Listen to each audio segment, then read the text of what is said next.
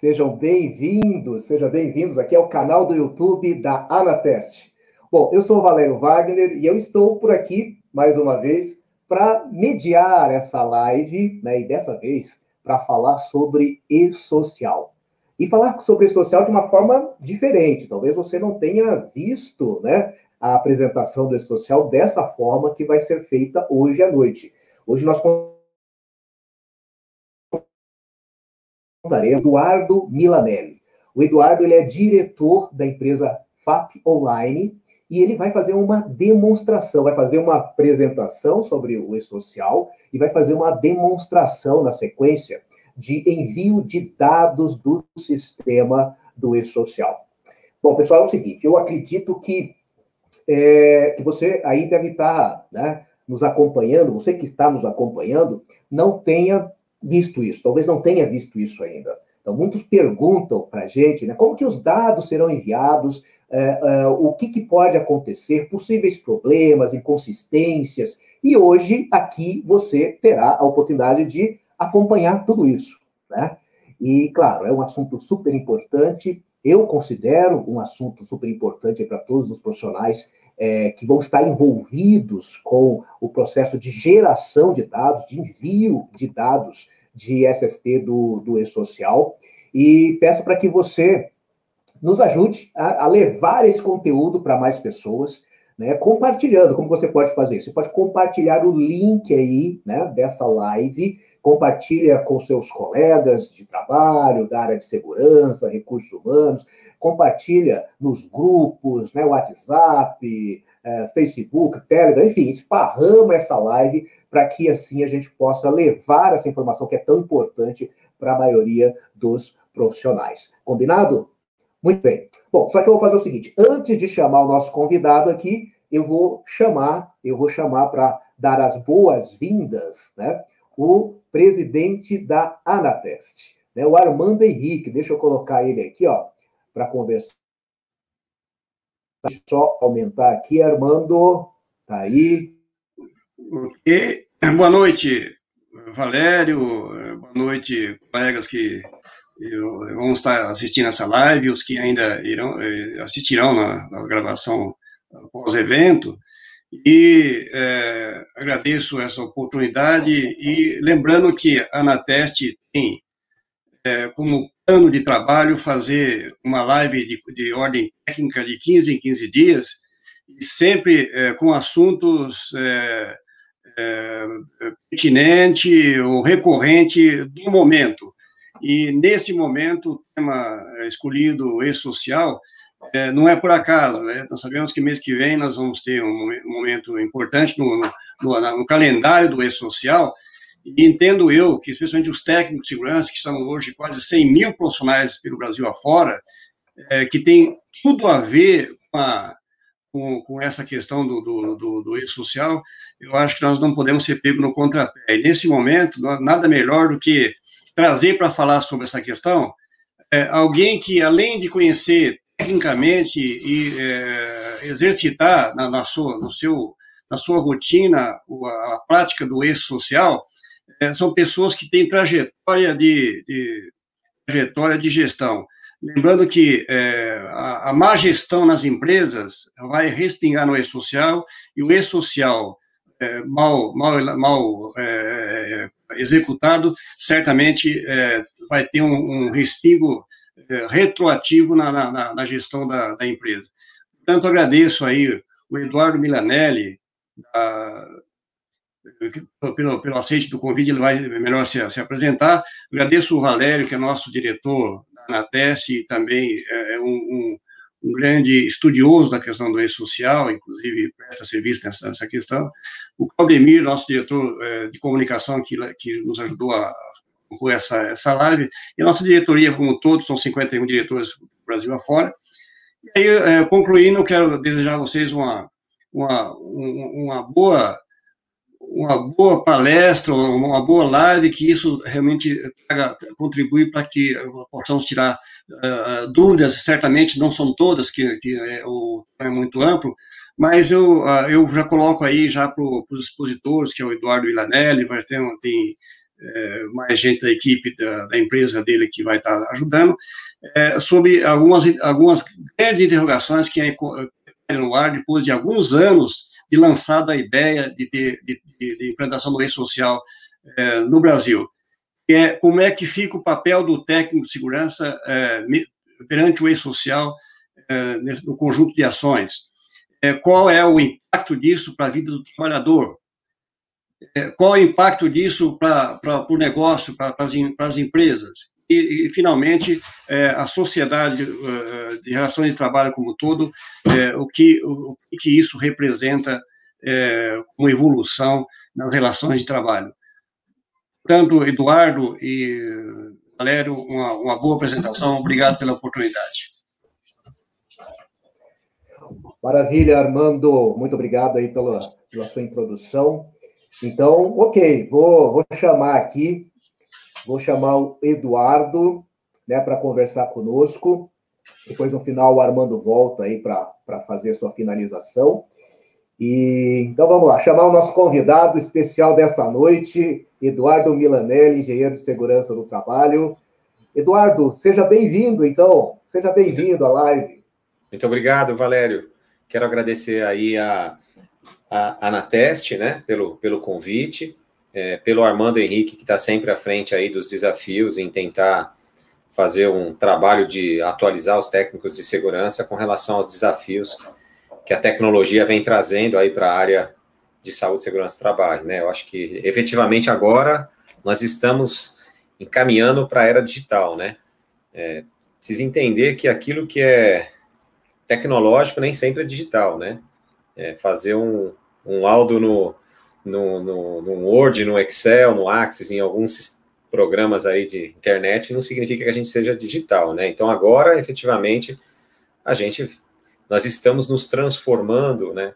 É, e estamos em, entrando numa era digital. Acho que o e-social vem para nos ajudar, para nos para tirar um peso é, da operação básica é, desses profissionais de, de saúde e segurança e deixar efetivamente um tempo que a gente precisa para desenhar a estratégica e o tático e o operacional, o sistema trabalha para a gente. Então, acho que esse é o objetivo da nossa fala hoje, tá? Eu pretendo ser bem assertivo com relação ao e-social, quais são os desafios que a gente tem, porque o tempo é bastante restrito, e é, só para a gente deixar claro do que eu, eu penso em falar hoje, é falar do cronograma, quais são os grupos do E-Social que vão entrar, falar dos eventos 2210, 2220, 2240, que são os eventos de saúde e segurança. É, e, ao final, é, nós vamos fazer um exercício é, prático no ambiente de produção restrita, né, do, do E-Social, enviando aí um evento 2210, que é uma ocorrência, que a gente chama aí, é, muitos entendem como CAT, nós chamamos de ocorrência, porque nem toda nem toda ocorrência é uma CAT, mas, enfim, é, a gente vai trabalhar com, com o evento da CAT, vamos enviar o evento da CAT, vamos ver como que o sistema do governo recepciona esse evento, como que a gente recebe isso na mensageria e como que a gente gere essa mensageria. Então, é, esse é um assunto bastante é, é, moderno, atual, e vem sendo o grande desafio das empresas, né? Nós estamos discutindo com as empresas hoje quem serão os profissionais que vão gerir essa mensageria, porque ah, mas ela não funciona automático? Ela funciona automático, mas, mas ela tem inteligência artificial, né? E é muito interessante isso. Quer dizer, eu mando a informação e não é um repositório de dados. O sistema do governo é um sistema inteligente.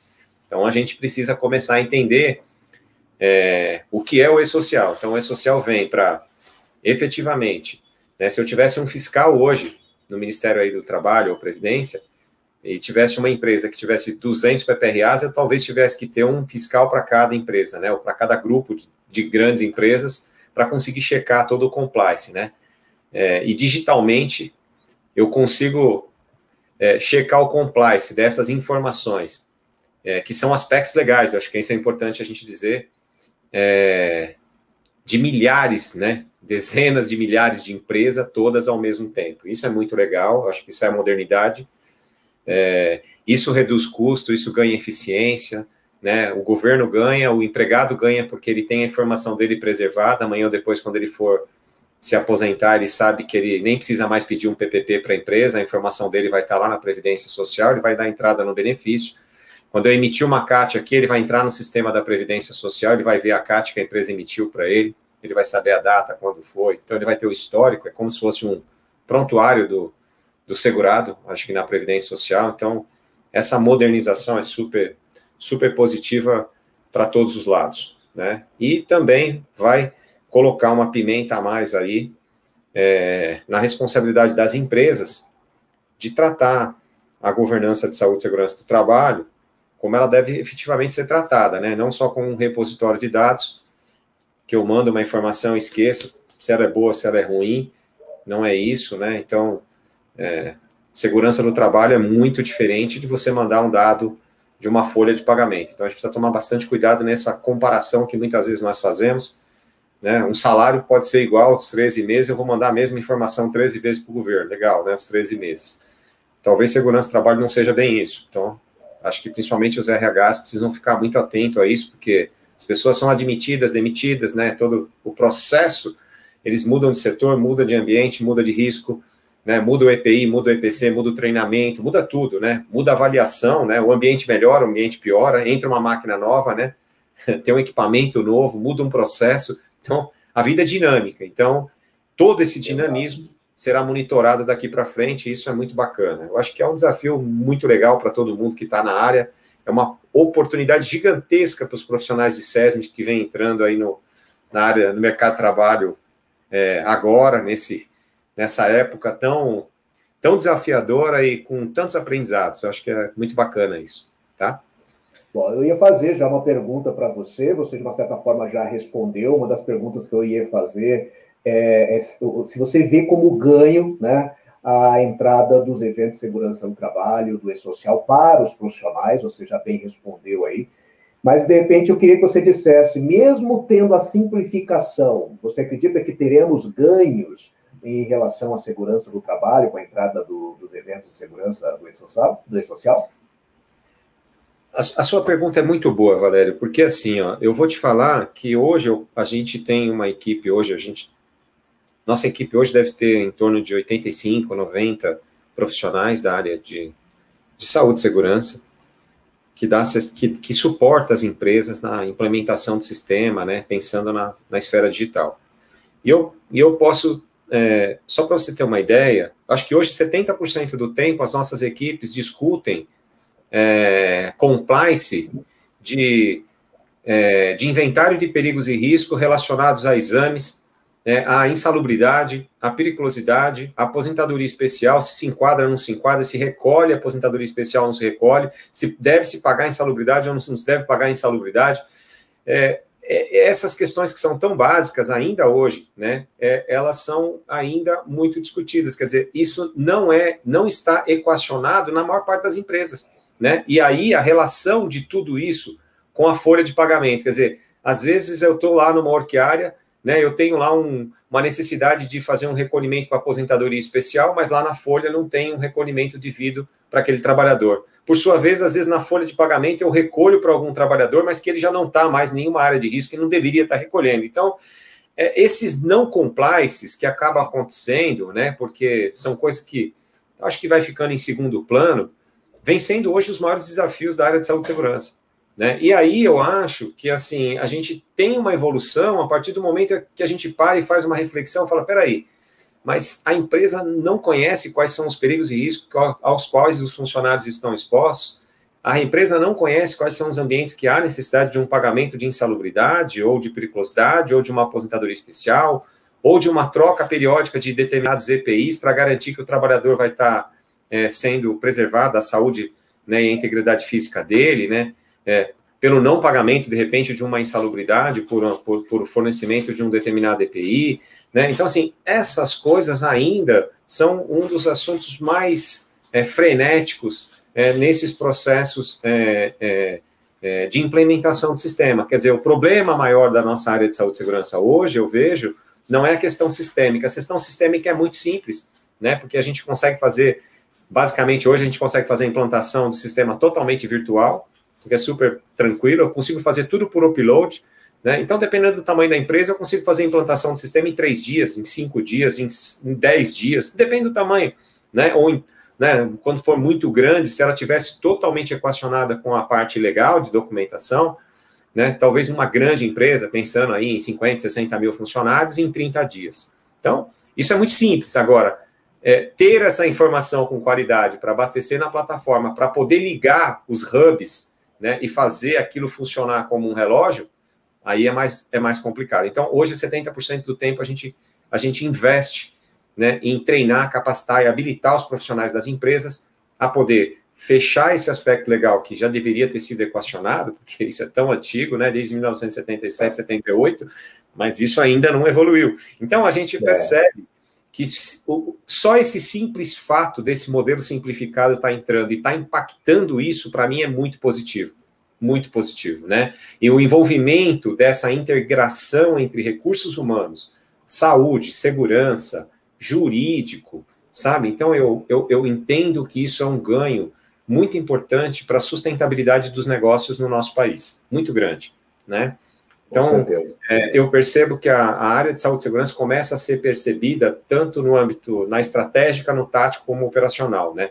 Hoje, eu, eu, eu, eu a Milanese já existe há mais de 10 anos, mas eu, hoje eu consigo, é, a maior parte das reuniões que eu faço hoje, eu tenho, eu falo com o presidente, eu falo com o vice-presidente de empresa, eu falo com diretores, é, esse assunto não chegava há, há alguns anos atrás nesse nível de presidente, vice-presidente, diretores, raramente raramente. É, era muito específico em empresas e determinados segmentos.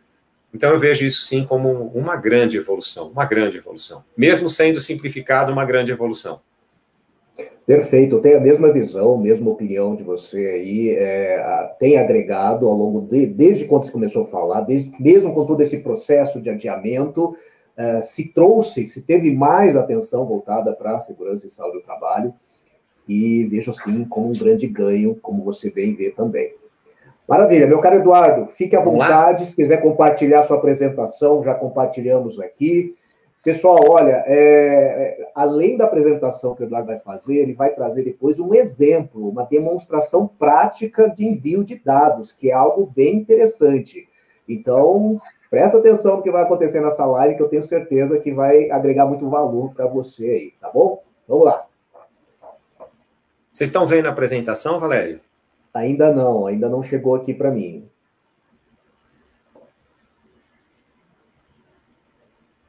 Deixa eu só colocar aqui. Vou colocar.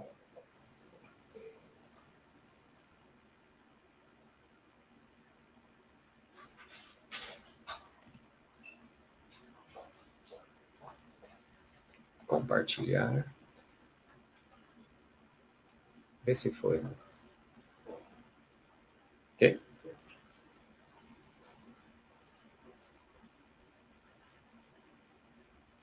Podemos ir, Valério?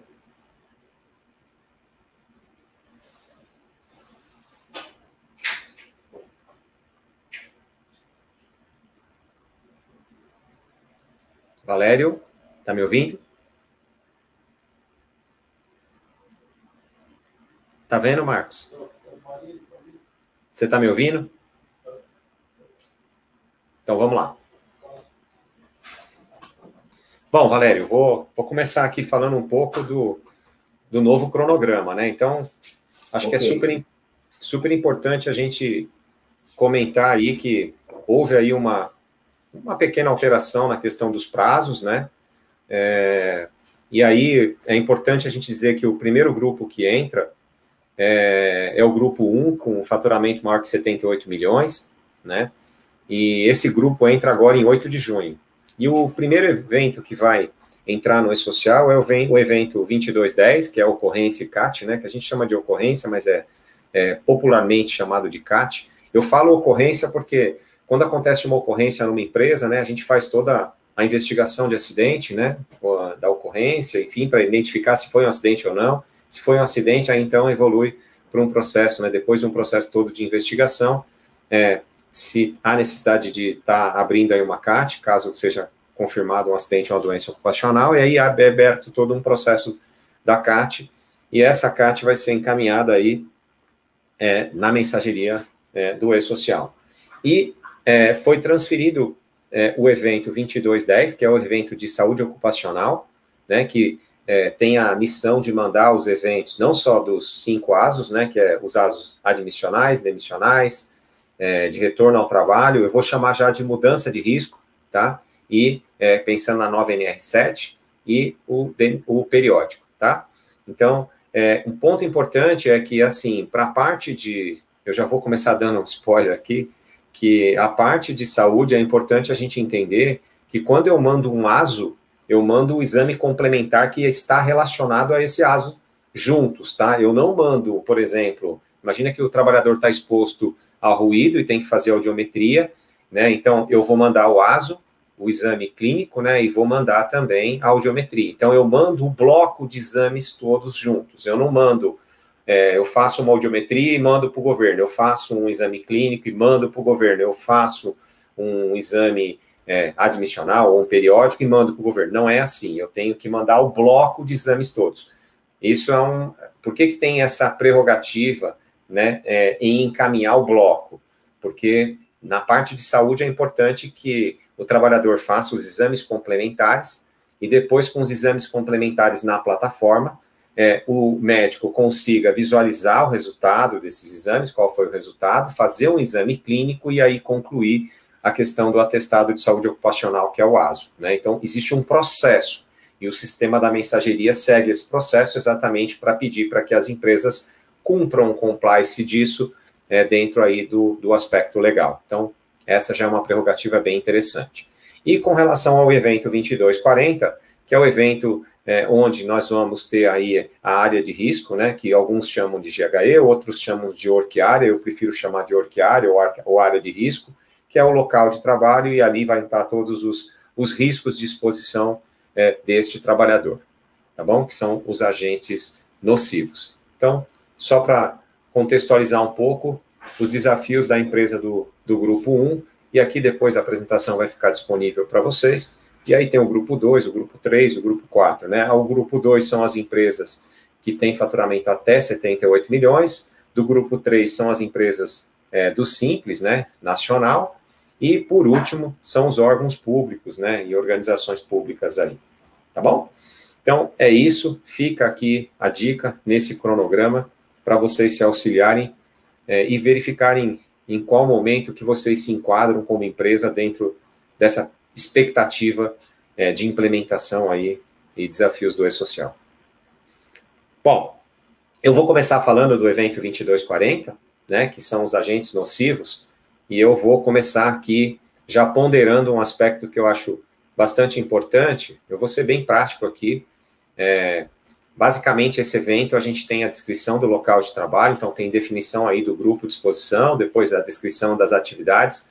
Um ponto importante é que as atividades para o e-social e de saúde e segurança, elas são desassociadas da, é, das atividades do, do CBO, né, que nem, nem sempre elas retratam aí a, a atividade real desenvolvida pelo trabalhador, né, está muito ligado a cargo e função, e o desenvolvimento de cargos e função está muito é, diferente do que era há duas décadas atrás. Então, houve uma, uma equalização muito grande com relação à, à descrição de carga e função. Hoje, normalmente, nas empresas, todos são operadores de máquina, operador de produção 1, operador de produção 2, mas em locais diferentes, em atividades diferentes, enfim. Então, é super importante que se avalie as atividades desenvolvidas dentro ali daquela área, daquele grupo de risco é, que você nomeou, ou de GHE, ou de orquiária, ou de área de risco, enfim. Conforme o sistema que você utiliza, normalmente usa-se uma nomenclatura diferente, mas que tem uma prerrogativa igual para todas elas, que é, é controlar né, é, atividades similar, é, semelhantes, é, riscos semelhantes, locais de trabalho semelhantes, tá? Aí tem toda a parte de tipo de edificação, área física, iluminação, ventilação, pé direito, teto, máquinas, equipamentos, acho que é super importante ter esse contexto para que é, sistemicamente a gente consiga identificar onde aquele trabalhador está atuando é, no seu dia a dia de trabalho. Né? O segundo aspecto é com relação aos perigos e risco, né, que são os agentes nocivos, então acho que nesse primeiro momento é importante a gente dizer que a gente vai estar encaminhando os eventos que estão diretamente relacionados ao decreto 3048, que são previdenciários, né? E ali você vai ter toda a tua governança de agentes nocivos, né? Você vai ter o tipo de avaliação, tipo de exposição, né? Se a avaliação é qualitativa ou quantitativa, né? Normalmente você precisa seguir toda a orientação aí da NR9, do PGR, da NR7, quer dizer, porque na legislação previdenciária ele referencia as normas regulamentadoras, então aqui já começa um processo de unificação, né? E quando a gente for evoluir para encaminhar na mensageria do governo todo o PGR, aí a amplitude vai estar dentro do mesmo conceito do e-social, né? O governo não vai criar uma mensageria diferente para recepcionar os eventos trabalhistas de cumprimento das normas regulamentadoras. Será esse mesmo veículo de comunicação que vai se conversar é, com as bases é, de governo. Então, é importante que todos tenham ciência disso. É importante também, dentro desse processo de avaliação de perigos e risco, é, o tempo de exposição, possíveis lesões ou agravos à saúde, precisa ter toda essa nomenclatura que eu estou construindo aí meu inventário de perigos e risco. E possíveis lesões ou agravos à saúde, é, formas de exposição e medidas preventivas. Ainda dentro disso tem toda a parte de é, EPI e de EPC, né? Para quê? Para alimentar o documento LTCAT e PPP eletronicamente, né? E cumprir esse aspecto é, legal, tá?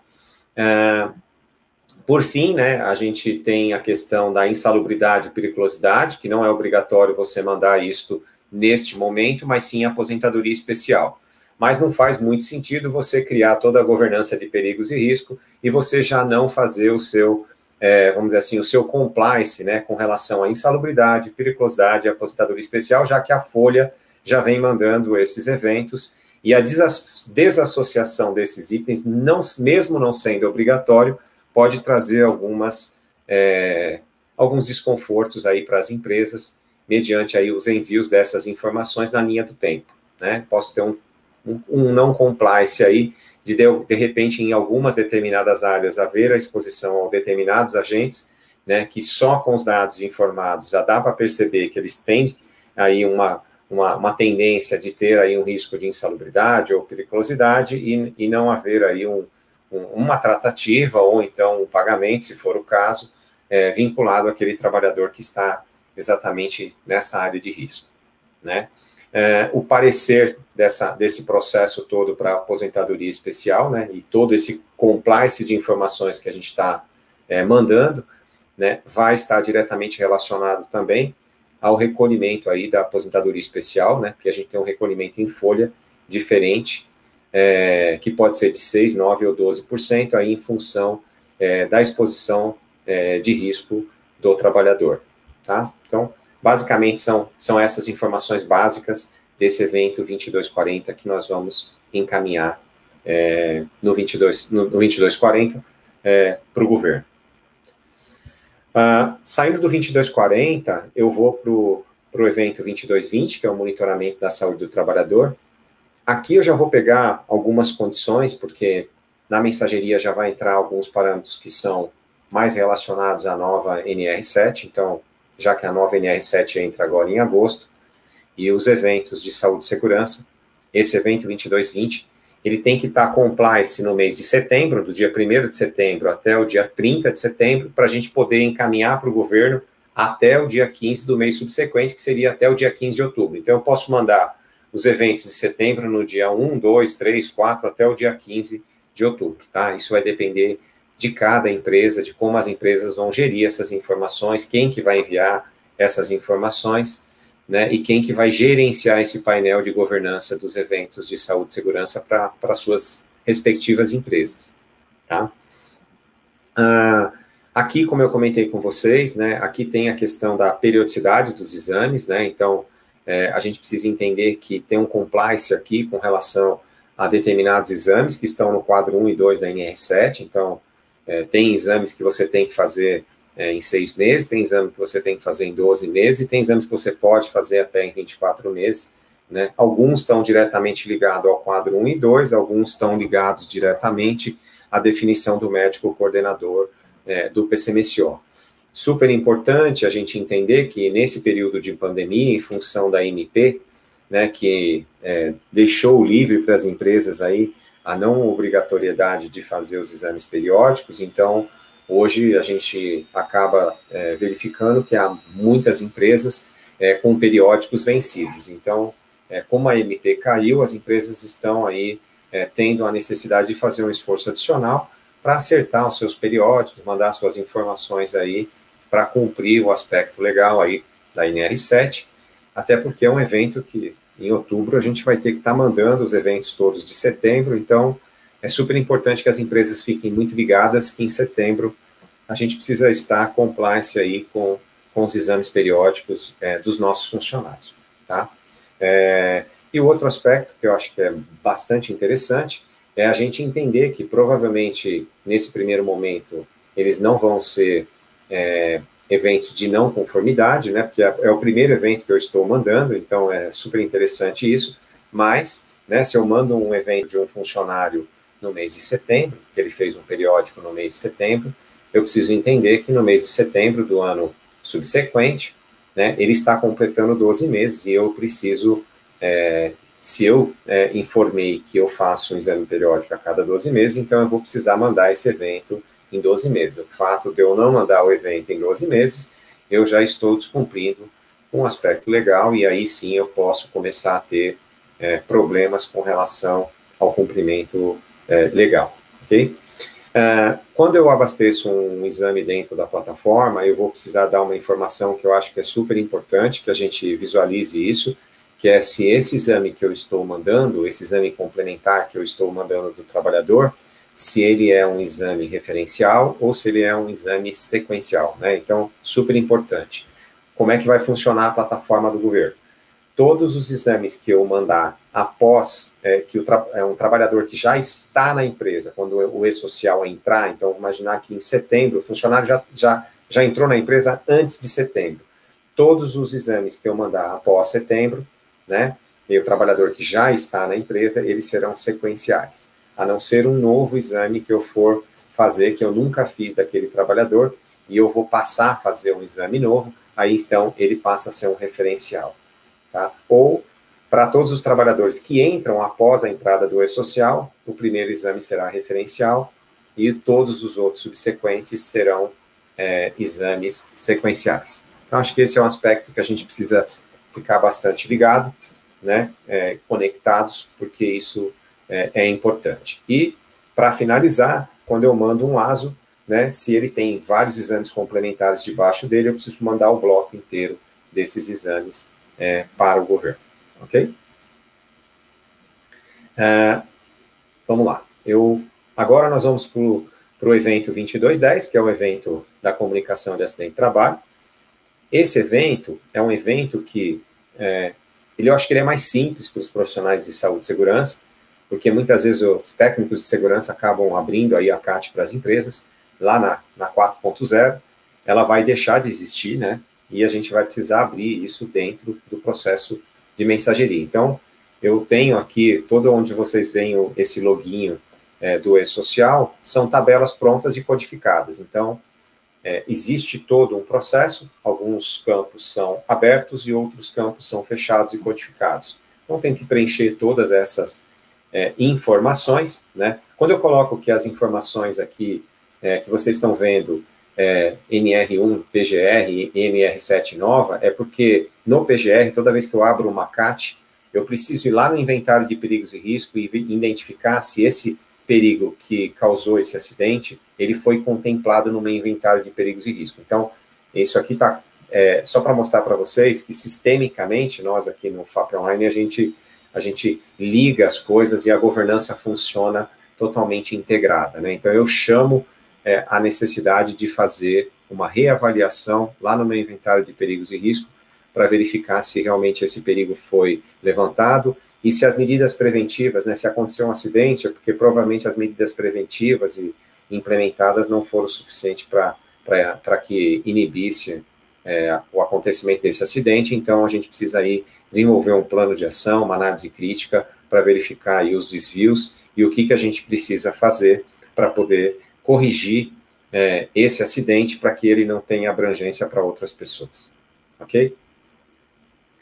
Ah, aqui é um pouco uma fotografia de como nós seremos, então acho que é, às vezes as pessoas não conseguem visualizar, né, como é que vai funcionar toda essa governança. Então, é, eu, tra eu, trago aqui é, uma questão é, do, dos eventos né, de, de, que vão entrar agora no E-Social, qual o objetivo deles, então é formatar tanto o LTCAT e o PPP, e futuramente com a entrada das novas NRs dentro desse processo de mensageria, PPRA, GRO, PGR, né, e o PCMSO. Então, tudo isso vai estar integrado na plataforma e minimamente dentro do PGR, GRO, acho que é super importante, né, o GRO passa a ser a NR1, uma legislação mais importante de saúde e segurança, onde vai estar todas as políticas, né, de governança de saúde e segurança, e todas as NRs debaixo dela, então, tudo que o governo for controlar daqui para frente será de forma eletrônica, digital,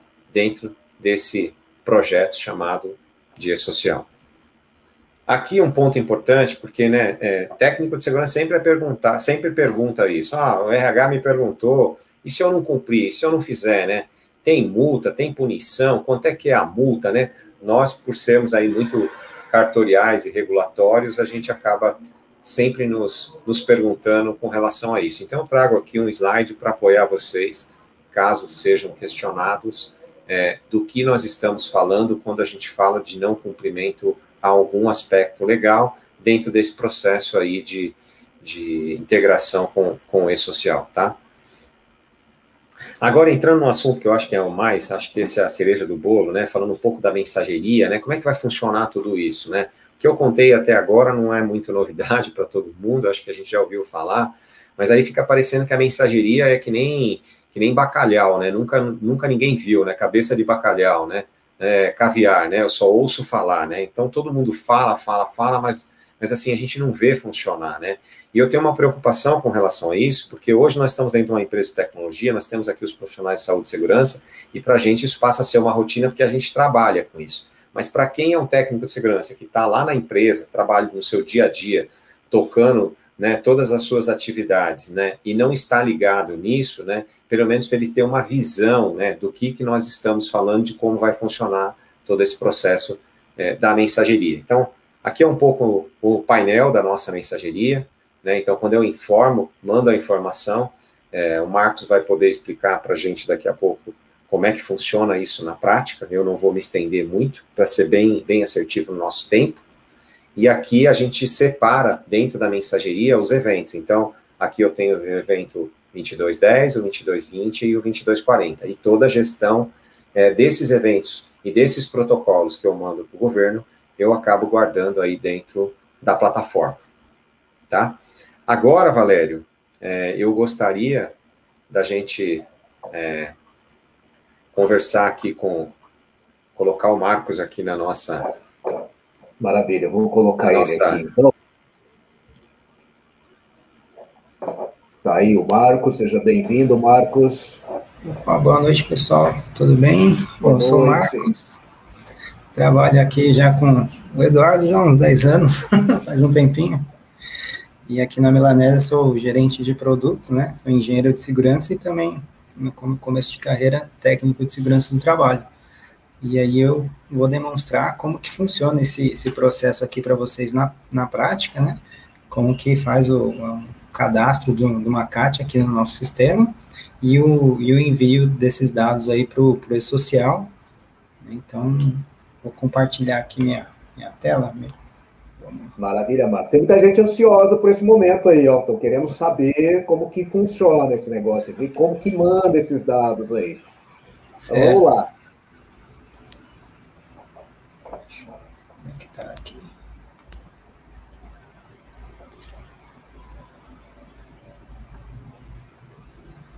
Vocês estão vendo a minha tela?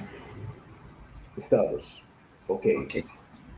Bom, vou fazer aqui um, um cadastro aqui da, de uma, de uma CAT. Dá para ficar maior? Maior do... Valério, você está vendo de um tamanho bacana aí? Você está vendo de um tamanho legal aí, Valério? Eu consigo ver bem aqui. Vocês, é, se vocês quiserem, dá para deixar só a apresentação, ficaria maior, mas aí ninguém vai ver a gente, ninguém vai ver o Marcos ali. Por mim, tudo bem. Eu vou fechar a câmera aqui também tudo bem. Eu acho que é legal o pessoal ver. Ótimo. Então, aqui eu vou estar tá cadastrando uma, uma CAT, tá? Então, vou identificar aqui primeiramente o, o funcionário, tá ok? Aqui com o nome fictício, tá? É, simular aqui um, um acidente aqui, então tem algumas opções que é bem, bem comum, né? Acidente de trajeto, acidente de trabalho, doença ocupacional, óbito. Então a gente faz esse cadastro. Então, boa parte desses né, registros, né, dessas informações é o que a gente já é acostumado a preencher hoje, tá? Então, tem campos aqui de observação, né? CID, né? Realmente acontece esses acidentes, né? S62, então, está bem acostumado cadastrar aqui. A hora do acidente, a quantidade de horas trabalhadas antes do acidente. Aqui o médico emissor. Aqui. O tipo de local, né? Estabelecimento do empregador no Brasil. Então, é, é a estrutura que a gente tem do, da CAT mesmo, lá no manual, né? Com todas as regras do, do, do social. Tá? Vou colocar o CEP aqui, ó. Da Milanese.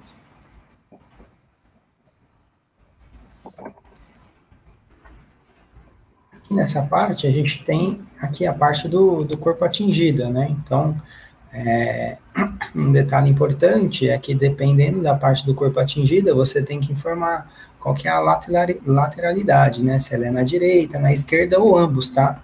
Então, vou colocar aqui que foi no, no braço, no braço direito. Então, vou fazer a inclusão, tá? A descrição da, da natureza da lesão, né? Então, a gente consegue ter, ter um campo de busca aqui, e todas, tudo isso aqui são aquelas tabelas do, do social codificadas, né? Então, isso já está inserido aqui no nosso sistema. Imagina, agente causador, fazer a inserção. Então, aqui é, é o que a gente costuma fazer lá no, no CAT Web mesmo, né? E aqui uma opção que a gente tem no nosso sistema é vincular esse acidente a um atestado médico. É, e isso, esse atestado, né, que é enviado no evento lá do 2230, né, que é o afastamento, né, afastamento temporário. Então, a gente consegue buscar os atestados. Aqui eu cadastrei um atestado previamente, então eu consigo fazer essa vinculação tá? Então, note que nesse evento 2230 a gente tem os tipos de ausência do e-social. Então, se você está declarando aí que realmente foi um acidente, a gente precisa estar tá casada. Já é um ponto onde o governo pode confrontar. Tá, você me informou que esse funcionário teve um atestado, mas você colocou que não era relacionado ao trabalho, mas porém ele sofreu uma CAT. Então, esse pode ser um ponto de divergência, tá? Então, não vou fazer a vinculação e eu, eu salvo os dados aqui, ok? Então, quando eu caio nessa, né, termino de fazer essa, esse preenchimento, é, a gente já tem a situação aqui do e-social, que fica processando a inclusão, tá? Então, a gente tem aqui um, um painelzinho onde a gente verifica, né, é, todos os dados que, que foram cadastrados, tá? Então, a gente tem esse colapso aqui da tela, onde o local do acidente, os dados do atestado médico e os dados do, do médico emissor. É, o que, que acontece aqui? É bem similar ao que ocorre no imposto de renda, ele vai fazendo as verificações, então aqui a gente tem alguma etapa. É, vou mostrar para vocês, simulando uma, depois uma incoerência, que aí ele me, antes de enviar para o social, tem uma coisa bem, bem bacana que a gente tem, é que ele te alerta, ó, não manda, não manda para o social porque tem um erro no cadastro funcionário, às vezes você não colocou o tipo de contratação, tem uma divergência na identificação né, do empregador, o CNPJ não está da forma correta, então ele já te dá esses alertas aqui no nosso sistema, tá? É, o que, que acontece? Existe no nosso sistema, a gente pode deixar, deixar isso de forma automática, tá? É, então, quando eu cadastro a CAT, eu não preciso mais fazer nada, né? Esse robô, né? A gente tem os, vários robôs que fazem esse processamento. Então, ele vai pegar esse dado e já vai mandar direto para o social e pegar esse recibo, né? Então, esse parâmetro aqui para a gente está desligado, tá ok? Então, ele, esse registro que eu acabei de, de, de fazer, ele caiu num, numa fila de, de, processamento, eu faço a validação e gero o lote dele, ok? Então, aqui, é, é aqui que eu já mando para o social. Se eu der esse ok, ele pega né, todos esses dados que eu cadastrei e vai fazer a conexão. Né? Então, ele faz essa conexão, agora ele está aguardando o processamento. Então, ele está comunicando com o, o, servidor lá do, do, do governo, né, no, no, ambiente nacional. Aí, o que, que vai acontecer? Quando retornar esse dado, tá vendo que tem o número do recibo? Neste caso desse evento do 2210, esse número do recibo já é o número da CAT, tá? Então ele vai ficar aqui. Então ele aguarda um pouquinho e ele deu concluído. Então todo esse dado que eu cadastrei aqui na tela, vocês puderam é, identificar, ele já gerou um registro com sucesso. Então o governo, né, a gente tem a mensagem aqui, ó, descrição sucesso. Então a gente conseguiu enviar esse, esse, essa CAT lá para o governo, já está lá, né? Então, voltando aqui, né, para a nossa telinha de, de gestão, a gente tem como se fosse o checklist lá da, da receita já todo ele verdinho e validado, né? Então, o processo foi finalizado, ok? É, o que, que pode acontecer? Do item estar incorreto, igual a gente está vendo aqui. É, e aí o governo devolve, ó, ó, esquema do, do evento inválido. Então ele me diz o que está errado, a observação está tá incorreta. Pegar outros erros, e a gente faz muito teste, né? O que, que pode acontecer? É, você abriu um, um, uma CAT e esse funcionário não está lá no ambiente do governo. Então, ó, o vínculo trabalhista não foi localizado, então isso pode acontecer. Então as coisas começam a se conversar é, é, com toda essa parte tecnológica. Então, aqui a gente tem um painel onde informa se foi concluído, se está incorreto. Então, a gente tem vários exemplos, né? Então, esse é um outro exemplo aqui de vínculo não encontrado, né? E assim por diante. A gente tem vários itens, tá? O que, que eu vou fazer agora? Putz, eu cadastrei uma, um, um CAT, mas eu acabei colocando uma informação incorreta. Então, eu tenho que retificar essa informação. Né? Então, aqui, né, foi aquela CAT, né, que eu cadastrei. Então, ela está concluído, né, concluída a inclusão, foi com sucesso, né, o número lá já do, do recibo, já é esse número de CAT, tá ok? Então, o que, que eu vou fazer aqui? Eu vou editar esse, esse registro, né, para retificar ele, ó. Isso pode acontecer de algum envio, né, e de, de uma maneira errada, a gente acabar é, errando na informação, tá ok? É, é super importante a gente é, entender que ele está indo dentro da tela onde a gente registrou a CAT para fazer a alteração que ele necessita fazer. Ou seja, quando eu falo retificar, eu tenho que entrar dentro do sistema e fazer a correção. Então é super importante que os técnicos entendam isso. Exato. Eu troquei aqui, no caso a CID, coloquei uma observação aqui de, de retificação, certo? É, não foi essa, essa descrição, foi uma contusão cerebral, vou atualizar e vou salvar. Salvo com sucesso. Aí, o que, que acontece? A gente tem essa outra situação, que ele está processando a retificação. Então, acontece da mesma forma. É, se eu clicar aqui, ele mostra né, os dados que foram, foram alterados, né? E aí ele está processando os dados, né? Então ele está tá validando, né? Então ele faz essa validação, ok? Ele já validou aqui, todo o processo nenhum deu, deu erro. É, se a gente olhar aqui, ó, nesse nosso outro painel, ele já caiu aqui para a gente retificar, ó. Então ele aqui, ó, ele retificado igual assim. Vou fazer o processo aqui de validar clicando aqui, eu posso gerar esse lote. É, Para a CAT, o que, que acontece com esse lote?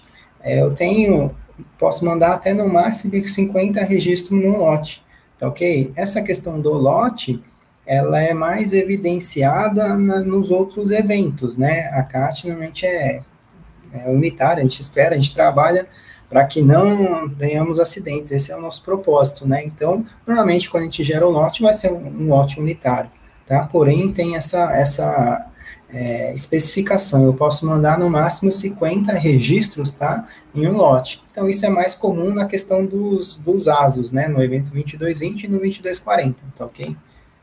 Então, Marcos, Oi. quando gera é, essa retificação, vai ter um outro número de recibo? Isso. Tem outro número de recibo. recibo. Exato. Ele já gera um que outro é, número de recibo. É importante a gente comentar isso, porque esse número do recibo ele vai passar a ser o número da CAT, como você comentou e, ali, né? Exatamente. Então ele está aguardando o processamento, né? Está fazendo essa comunicação. E aí. É, Marcos, tem uma, participação aqui da Viviane que ela pergunta assim: ó, não precisa validar o XML, então? É, na verdade, a gente já, nesse processo aqui, ele já faz isso, né? Esse processo de uhum. geração. Uhum. Nosso próprio sistema, ele faz isso. É, pode falar. É que no sistema nós criamos um, um, um double check. Nós checamos, fazemos com que o cliente, utilizando esse recurso, ele verifique antecipadamente, quer dizer, antes de enviar, se, se vai dar com sucesso ou não. Porque ele valida, se ele der um erro, ele já vai apresentar o erro ali e eu nem vou mandar o lote para o governo. Eu já vou retificar tudo vou deixar tudo é, em, é pronto e já sei que foi aprovado e vou só enviar o lote quando tiver 100% de certeza que eu estou compliance. É isso. Perfeito. E, e aqui, ó, ele já gerou, né, esse número, esse novo número aqui, né, ó, 643.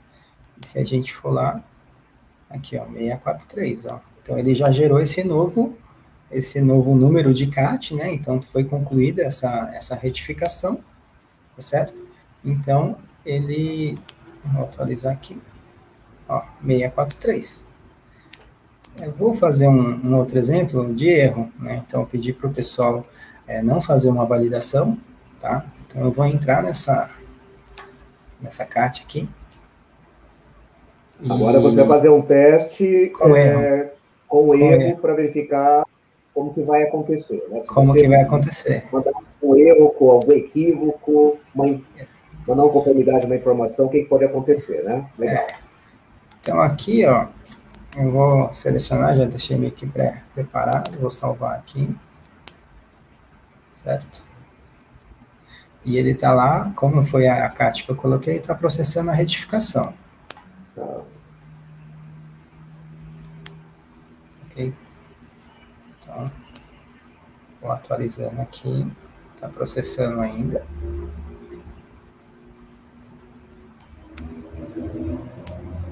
Aqui, ó. O que que acontece? Antes de bater lá no governo, a gente enviar os dados, a gente faz uma verificação, né? Então, essa pergunta da, né, que você fez, a gente tem que validar o XML? Não, a gente usa o sistema ao nosso favor. Então, ele faz essa própria validação. Então, ó, tem informações do evento que deu erro. Então, ele tem esse modal, né, esse pop-up, né, falando, ó, foi criado um registro com a informação na da descrição, né, da, do, do, da lesão inválida.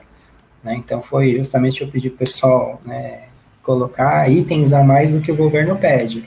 É, imagine que esse item eu posso mandar no máximo 200 caracteres, né? No caso, eu, eu estourei esse limite, então ele já dá esse erro aqui para mim. Então, a gente faz isso antes de enviar para o próprio social, tá ok? Então, ele dá, dá esse erro, tá? Então, ele deu esse erro, então ele nem, se eu olhar na, naquela outra tela que eu estava mostrando para vocês, ele nem entra fila para gerar lote. Fala, ó, você não está não tá correto o que foi feito. Então, o usuário tem que, né, isso informa para o usuário, o usuário vai lá e faz essa correção. É, no caso, né, isso eu pedi para que ocorresse esse erro mesmo, né, eu pedi para o pessoal é, fazer esse, esse erro aqui para estourar ele, tá? Então, é, acho que vocês querem ver quando o e-social der um erro para a gente, né? Seria legal se a gente isso. conseguisse fazer isso. Então, vou Com certeza. fazer Com certeza. Um, um outro cadastro aqui. Vamos lá. Outro cadastro. Vamos lá.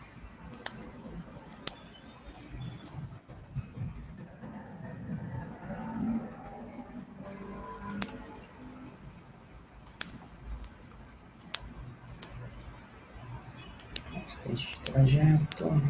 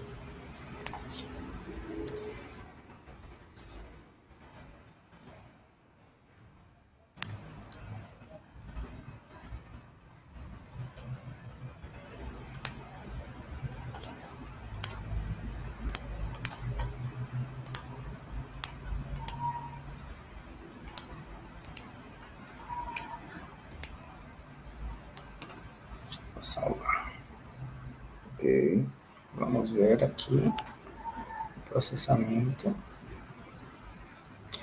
Você vê que ele já fez essa validação, né? Quando eu entrei nessa tela, ele, ó, já processei uhum. os dados. Ele está processando a geração do XML, aquilo que eu comentei com vocês. Se na configuração ele já tiver é, automático, ele já gera o XML e já manda para o governo. Então, assim, o que a gente recomenda? Nesse primeiro momento que é, os profissionais estão iniciando nessa, nessa era é, digital, né? Então, o que a gente recomenda? É que esse parâmetro não esteja ligado justamente para a gente confrontar as informações, para saber se elas estão realmente condizentes, e aí depois que esse processo for ficando natural, a gente deixa esse parâmetro ligado e vida que segue, a gente continua trabalhando no, no, no, na nossa rotina normal. Okay. É para que tenha a condição de fazer uma análise dos dados antes de enviar. É, né? exa exatamente. Aí depois que a gente já estiver bem acostumado com isso, pode deixar esse parâmetro ligado e não tem problema. Tá ok? Então, vou gerar esse lote. E aqui ele provavelmente ele vai dar um erro que esse funcionário não está registrado lá no governo, tá? Uhum. Então, vamos esperar um pouquinho aqui. E aí, no, no site lá do, do governo de social, ele disponibiliza vários, várias situações, né? Eu, eu vi ali, eu mostrei aqui para vocês, ó, que ele manda esse, esses vários códigos de erros, né? Então, é meio que catalogado. Né? Então, o vínculo trabalhista não foi localizado, né? não foi localizado o contrato do trabalhador. Então, ele manda diversos, diversos itens aqui. Então, tem esses vários códigos que a gente consegue consultar. No site do governo tem uma tabela, né, um PDF com todos esses códigos e até a descrição da, da ação que a gente precisa tomar. Tá certo? Perfeito. Al, alguma dúvida? Pessoal, Legal, se vocês né, tiverem dúvidas, perguntas, vão escrevendo aí. É, eu só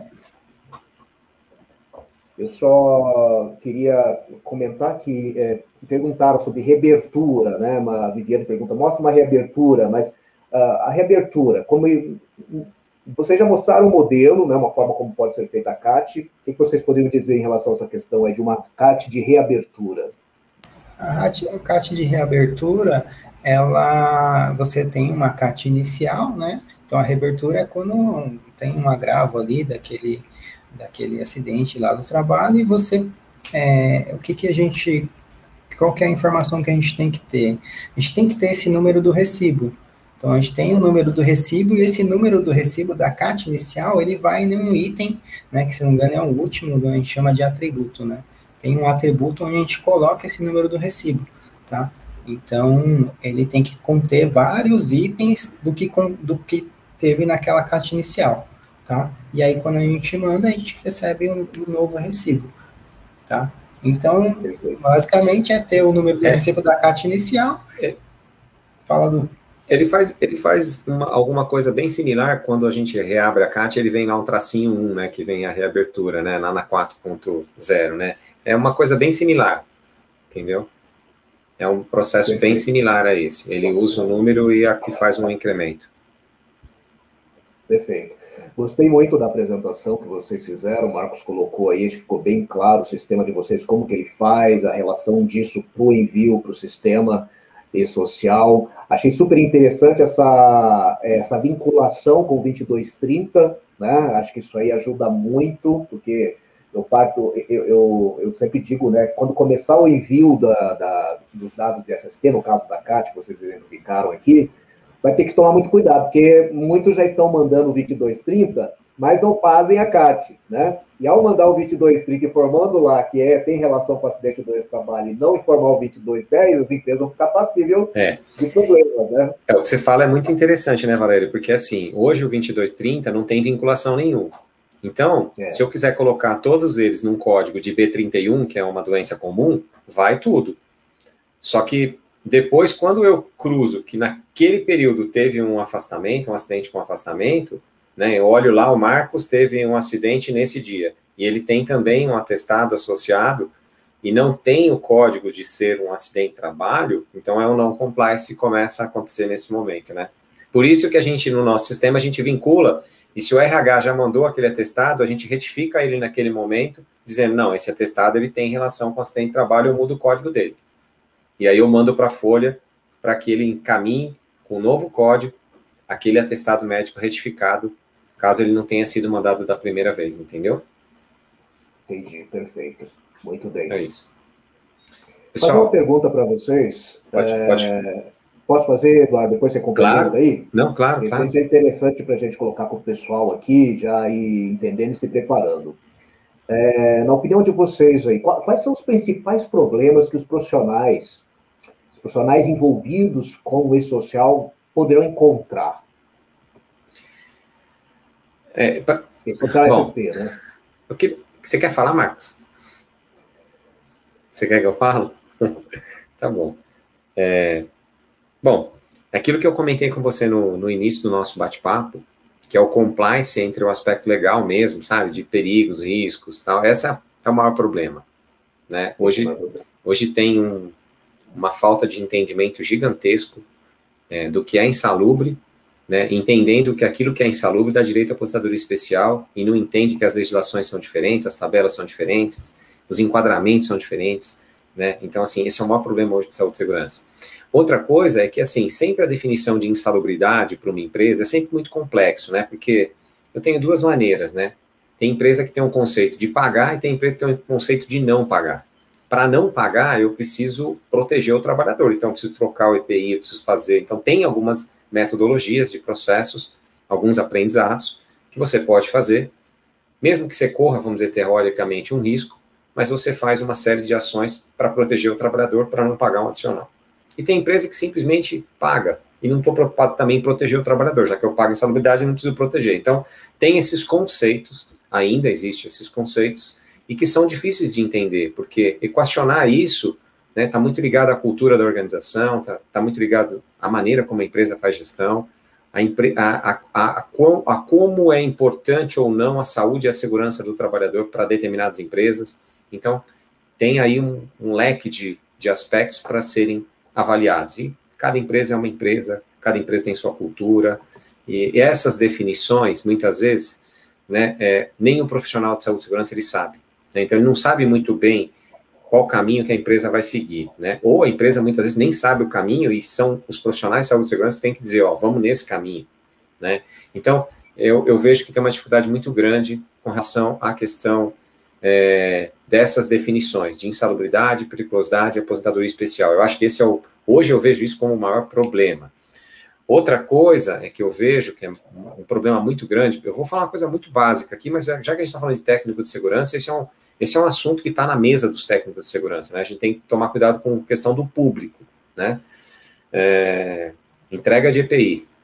Pode ser uma coisa banal, mas, cara, é um não compliance gigante nas empresas. Né? Quer dizer, eu preciso entregar um protetor auricular a cada 60 é. dias e eu não entrego. Eu preciso, eu preciso trocar o filtro de uma máscara, eu não, eu não entrego. Eu preciso fazer um fit test, eu não faço. Então, né, eu tenho que construir um PCA, mas eu não faço. Então, assim, é, é difícil, e eu sei que é uma, uma atividade extremamente buro, é, burocrática, administrativa e operacional, né? Que não deveria, talvez, nem ser o técnico de segurança que que deveria trocar EPI, né? Deveria ser um processo comum da empresa, né? É, assim como é, assim como eu faço manutenção numa máquina, assim como eu troco uma ferramenta, assim como, né, enfim, as rotinas, né? é, põe papel higiênico no banheiro, né, tenho que limpar o refeitório, tem, é, uma, é uma rotina né, operacional, também devia se cuidar disso também com relação à EPI, né, que não necessariamente acontece, né, às vezes, e aí é uma, é uma reflexão, precisa se entender o processo, às vezes eu ponho uma máquina lá, né, de como se fosse uma máquina de Coca-Cola para o cara pegar os EPIs lá, né, ele passa o crachá, não, ele está lá disponível, ele vai pegar, mas quem disse que ele vai pegar? Quem disse que ele vai trocar? Né? Como é que eu garanto que ele realmente está trocando, né? Hoje a gente tem um exemplo claro disso com a Covid, né? Você anda na rua, todo mundo fala, mas quantos caras você vê sem máscara? O cara tá sem máscara, cara, né? Então, assim, hoje a gente vê isso, né? A dificuldade que hoje os governantes têm de olhar para isso, ver um monte de gente se aglomerando, né? É, ver as pessoas que não estão utilizando as máscaras, não fazendo distanciamento para conter contenção desse, dessa pandemia que a gente está vivendo, é o dia a dia do técnico de segurança dentro da empresa. Não é nada diferente. Se você parar e ver, não é nada diferente. Aí fica todo mundo na televisão assustado. Né? Essa é a nossa rotina. A gente lida com uma coisa chamada cultura. Né? E talvez, talvez seja, talvez, eu não tenho certeza disso, mas talvez seja o único benefício que a gente traga, que a pandemia traga para a gente, é que a vida das pessoas importa, que a saúde das pessoas importa, né? É porque hoje eu consigo visualizar, e talvez eu tenha uma coisa chamada empatia, muito desenvolvida nas pessoas agora, né? É que eu tenho que me preocupar que se eu pegar o Covid, eu posso passar para o meu pai, que é idoso, para minha mãe, e aí eu posso, amanhã ou depois, eu ficar com a consciência pesada que meu pai foi a óbito, minha mãe foi a óbito, né? É, e será que dentro da empresa é diferente quando eu não entrego né, um equipamento para um trabalhador fazer um trabalho em altura, ele cai lá, morre, né? O que que, como é que vai ficar a minha cabeça, né? E será que realmente essa responsabilidade hoje é do técnico de segurança? A gente precisa começar a fazer uma reflexão, né? Acho que a gente precisa ter responsabilidades definidas dentro das organizações, né? É, é, o técnico de segurança não pode ser um, eu sempre comento essa, essa fala é pejorativa, mas assim, um cachorro perdigueiro, fica focinhando onde tem problema para tentar não deixar o acidente acontecer como se essa fosse a responsabilidade só deles. Não é. Tem que ser de cima para baixo, né? É, tem que ser um aspecto muito vertical. Isso tem que estar no DNA da empresa, tem que estar na política de saúde e segurança da empresa, é, precisa estar na responsabilidade da gerência, da diretoria, da supervisão, da coordenação. E técnico de segurança precisa começar a se preocupar um pouquinho mais com a questão estratégica, né? De desenhar os processos, né? De entender que, por exemplo, ó, eu não consigo entregar IPI para 6 mil funcionários aqui na empresa. Como é que a gente pode fazer? Como é que pode ser diferente isso?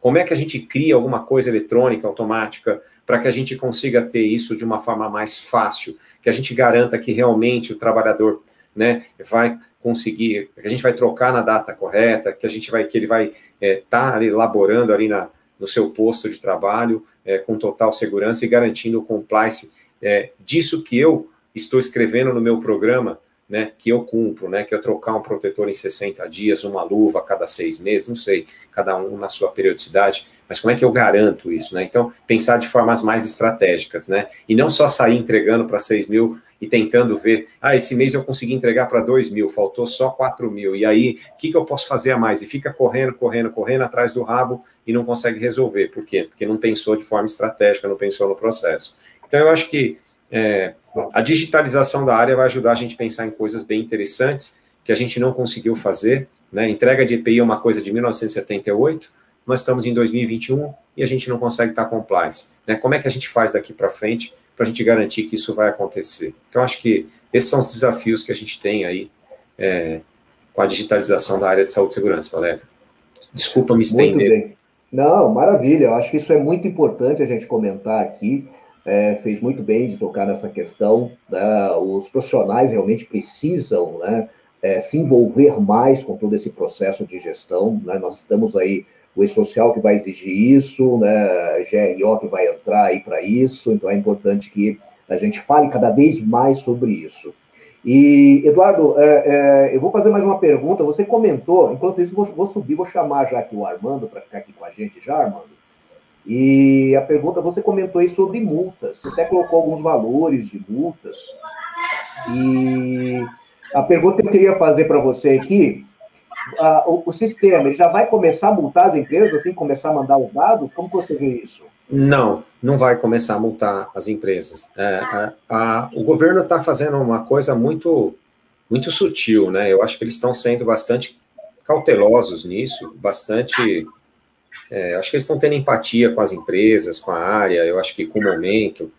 É, o objetivo deles é que a gente utilize aí a, esse processo durante aí uns seis meses, pelo menos como um aprendizado, e depois essas regras vão, ao longo do tempo, sendo implementadas, e aí os processos de multa serão é, construídos na linha do tempo. Tá? Mas nesses primeiros seis meses serão meses de testes. E serão meses de desafios, porque se a gente parar e pensar, hoje mesmo a gente estava conversando com um grupo, né, e, é, que faz parte aí do E-Social, um grupo de profissionais, e o que a gente, o que nós estávamos comentando é o seguinte: muitas empresas não acreditam ainda que o E-Social vai entrar. Então, assim, muitas empresas não estão nem preparadas, não estão, não estão nem olhando para isso. É, então, é, é, assim, o que, que vai acontecer? Provavelmente, a estratégia do governo é entrar com o evento 2210 para falar para as empresas, ó, vai acontecer.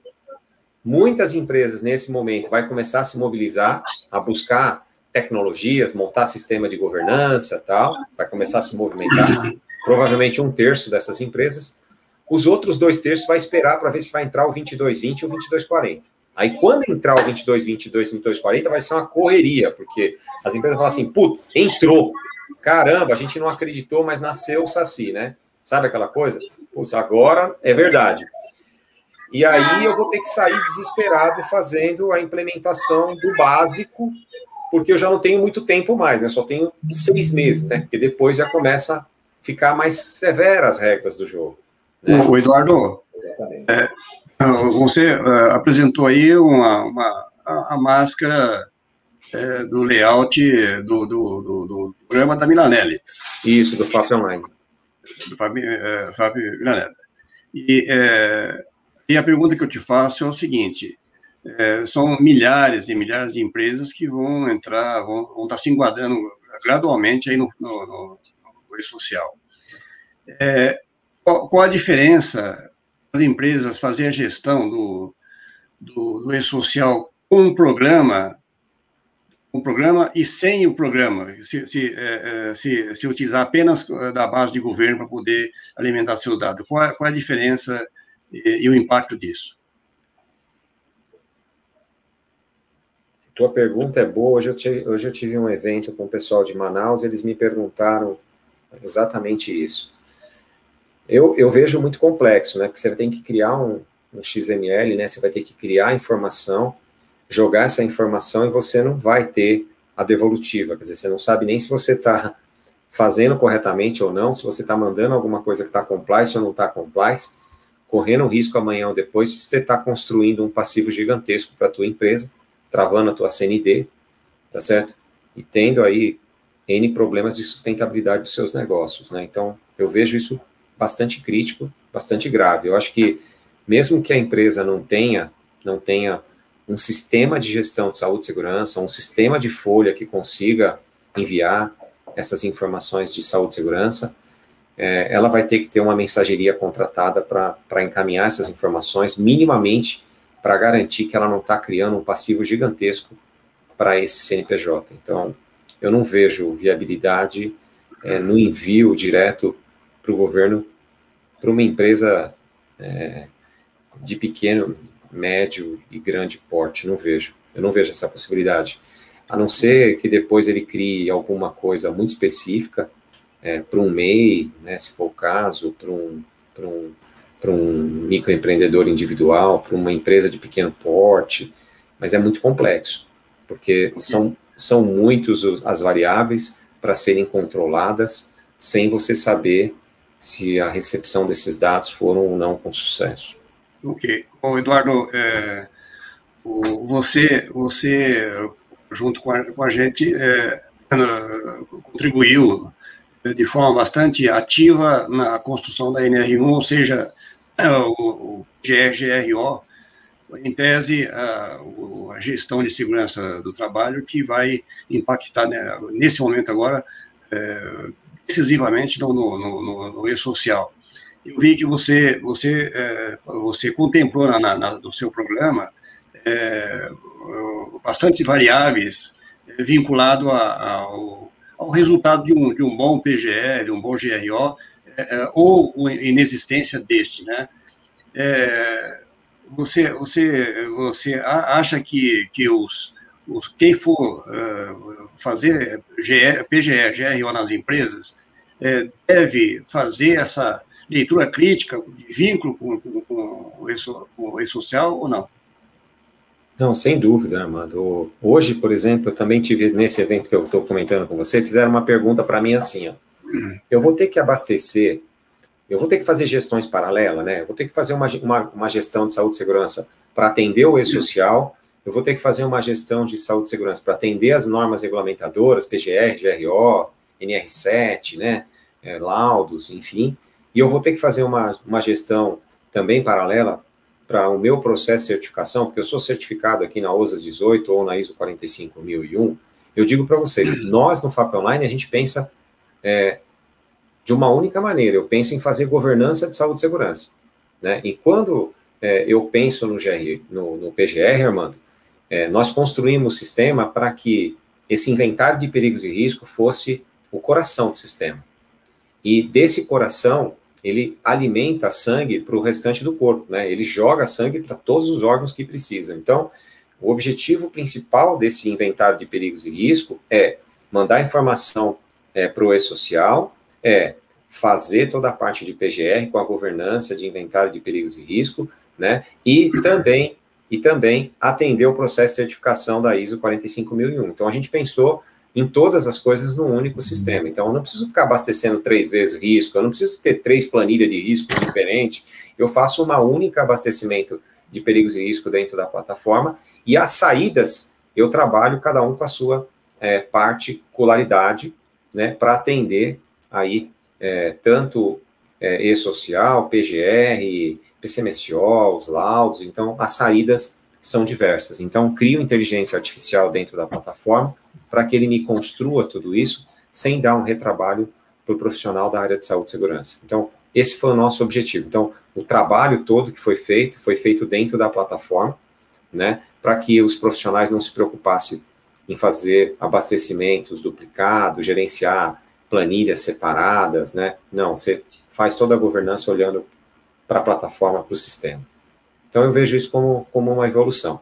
Mas precisa tomar cuidado, porque é, a gente, o que a gente vê muito no mercado ainda são empresas que compram um sistema de folha e ganham um módulo de saúde e segurança, que é só um repositório de dados, você joga a informação lá e ele não faz nada com aquilo, né? Não tem manutenção, não tem, não tem sai daqui, vai para lá, não, não tem, é, ele é estanque, então é só uma planilha, como se você jogasse os dados todos numa planilha, e aí você quer mandar aquilo para o governo, achando que aquilo vai dar estanque, né? Por isso que acabam não conseguindo fazer é, essa homologação da mensageria do e-social eles têm tanta dificuldade em fazer, porque é um organismo vivo e quando muda, eles não sabem o que fazer, porque o sistema não foi preparado para governança, ele foi preparado só para ser um repositório de informação, de dados. Então, é um cuidado que as empresas têm que ter, que os profissionais têm que ter, né?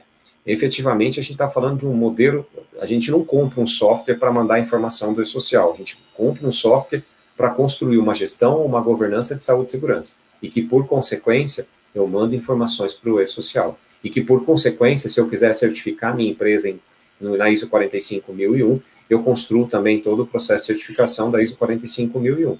E que, por consequência, né, eu cumpro as normas regulamentadoras, porque a plataforma me permite fazer todo o compliance é, da legislação trabalhista.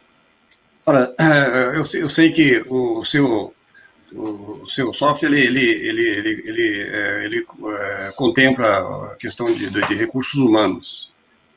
É, certo ou errado? É que assim, ele conversa com o RH. Pagamento, pagamento, é, ele conversa mais, com as folhas de pagamento. Tem mais eventos. É, hoje, é assim, é, que assim, sempre que a gente vai implantar o sistema, o sistema precisa conversar com sistemas de folha. É super importante, é, porque toda a base cadastral do empregado é integrado com o nosso sistema. Né? Que a, a, empresa, a empresa hoje, acho que, que se, se, mais se pergunta, né? ela vai, ela vai, vai ter uma, um programa para é, é, fala, fala, trabalhar os, os, os, demais eventos que não sejam de segurança ao trabalho e um, e outro em paralelo de segurança para os dois se conversar, ou seja, essa, é, você bem, disse aí, que de repente você tem um programa de, de, de folha e lá vem um penduricário lá para que, que, se diz é, extensão para atender o, a demanda social no, nos eventos de segurança. É o risco que tem isso aí de, de repente, é, dar essas inconsistências. Eu, eu, eu, isso é o que eu, é que eu entendo. De, de, por isso que eu, eu, é, vendo aí na, até onde eu consigo enxergar, que é, o, quem, quem for é, é, decidir sobre o, a, a, base a base técnica para poder é, alimentar esse, essa, essa informação tem que fazer uma leitura muito mais ampla do que simplesmente da segurança do trabalho, né? Sim, sim, com certeza. Tem que ter uma conexão com o sistema de folha, né? É, quando a gente vai implantar o sistema, a gente faz toda essa análise crítica e desenha todo esse processo de integração, mas essas integrações hoje praticamente são nativas, porque os sistemas de de mercado são quase sempre nas empresas os mesmos. Então, a partir do momento em que você construiu um web service para poder fazer a relação direta com os sistemas de folha, né, ele já está pronto, então é só você ligar as chaves dos dois sistemas. Então, hoje isso é muito tranquilo para todos esses sistemas de saúde e segurança que tem no mercado hoje. Acho que todos estão bem preparados para fazer essas conexões, Armando, de uma forma muito tranquila, né? É, e por isso talvez seja a escolha das grandes empresas ou das empresas que se preocupam mais com, com a gestão realmente de saúde e segurança, elas sempre vão optar por sistemas nativos de saúde e segurança, porque muitas vezes os sistemas de folha não atendem à necessidade dos trabalhadores, né, é, que fazem gestão aí de SESMIT, né, na parte de saúde, na parte de segurança, né, é, eles acabam não atendendo porque o viés deles, eles nasceram para ser folha, né, eles não nasceram para ser governança de saúde e segurança. Ok, é, Valério, Eduardo e Marcos, nós, nós temos um padrão de, de, de uma hora, nosso, o assunto é tão, tão complexo, tão empolgante, já... é, eu, eu entendo que é, foi atendido o objetivo né, de fazer, acima de tudo, uma a provocação e mostrar de forma clara, objetiva, como isso se processa. Para quem, quem nunca viu, certamente assusta, né, porque são muitos é, muitos comandos, muitos é, dados, é, é, é, é fala, planilhas que, que, vão estar fazendo parte desse processo, mas isso, isso certamente não, não, é tão difícil como se possa imaginar. E uh, eu acredito, como o Eduardo muito bem disse, que o governo vai usar o bom senso de, de ter essa esse estágio pedagógico por um, por um bom tempo, que isso está sendo feito é, em todo, todo o processo de partite aí de eh, reforma de normas, de, é,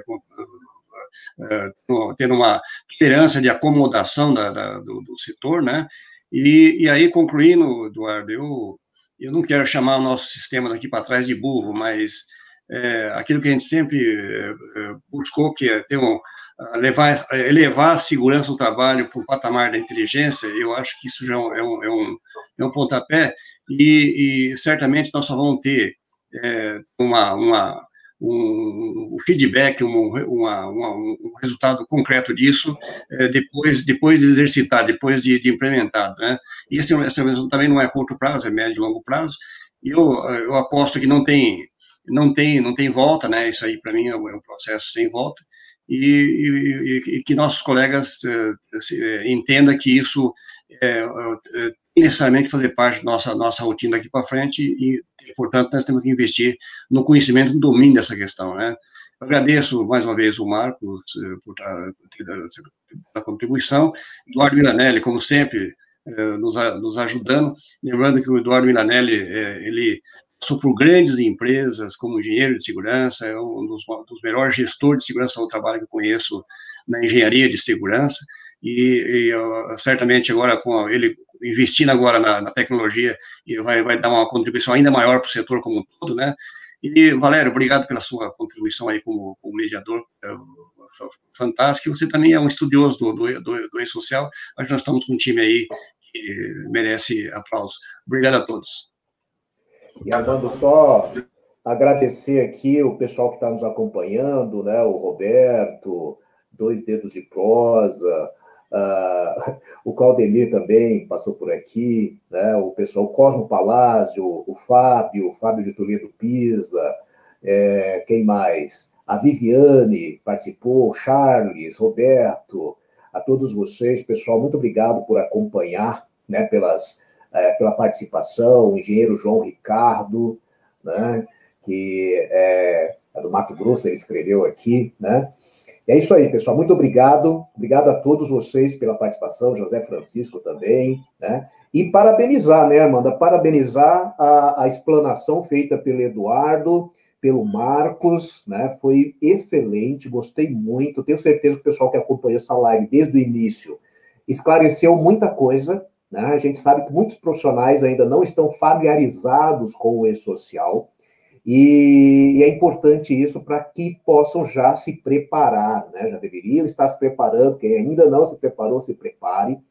E até dizer também aqui, né, Armando, que a live vai ficar gravada. Então, quem não conseguiu assistir desde o início, ou eu vi que em alguns momentos o pessoal falou quando a gente compartilhou a tela, a tela estava um pouco embaçada. Dê mais uma olhada no gravado, tá? Reprisem, pessoal melhore a qualidade ali da, da tela de vocês, dá para ver melhor. Eu consegui acompanhar aqui, para mim ficou bem bacana. E compartilhe com mais pessoas para quem essas informações venham a ser, possam ser úteis, podem agregar, podem ajudar, ok? Eduardo, se quiser finalizar com mais alguma coisa aqui, suas palavras Não. finais, como que o pessoal pode te encontrar, entrar em contato com vocês, fique à vontade. É, o, o meu e-mail é eduardo.milanelli, marcos.com.br. É, do Marcos é marcos.fiore, arroba milanelli.com.br. Né? Então, é, também no LinkedIn, a gente sempre publica semanalmente os nossos conteúdos aí, foco no e-social total agora, né? E também no PGR, está dentro do nosso roadmap aí para 2021. E o enquadramento dessas normas novas, né, Armando, que a gente participou lá das discussões de boa parte delas, e que elas vão entrar em vigor agora e a gente vai acabar colhendo aí os frutos, né, para a área prevencionista, frente a essa governança que a gente tem como desafio aí pela frente. Quero agradecer o Armando aí por toda a dedicação dele junto à Anateste, enfim, é, sempre tentando trazer coisas novas para os profissionais de segurança, tentando motivar essa galera jovem que está chegando no mercado aí, né, a a se profissionalizar para ter a sua empregabilidade aí garantida, ser realmente um profissional reconhecido e elevar o nível de saúde e segurança nas, nas organizações, porque o futuro do país está na mão dessa, dessa galerinha nova que está chegando aí, são eles que vão dar continuidade aí, né, para construir aí o nosso Brasil. Eu acho que é isso, temos boas expectativas aí pela frente, eu acho que a área de saúde e segurança está passando por uma transformação super oportuna, os colegas que estão chegando aí com uma série de, de desafios aí tecnológicos e, e, e técnicos também, né, é, para a construção da governança das empresas. Muito legal. Obrigado, Valério, também pela tua, pelas suas perguntas, pela sua mediação, muito bacana.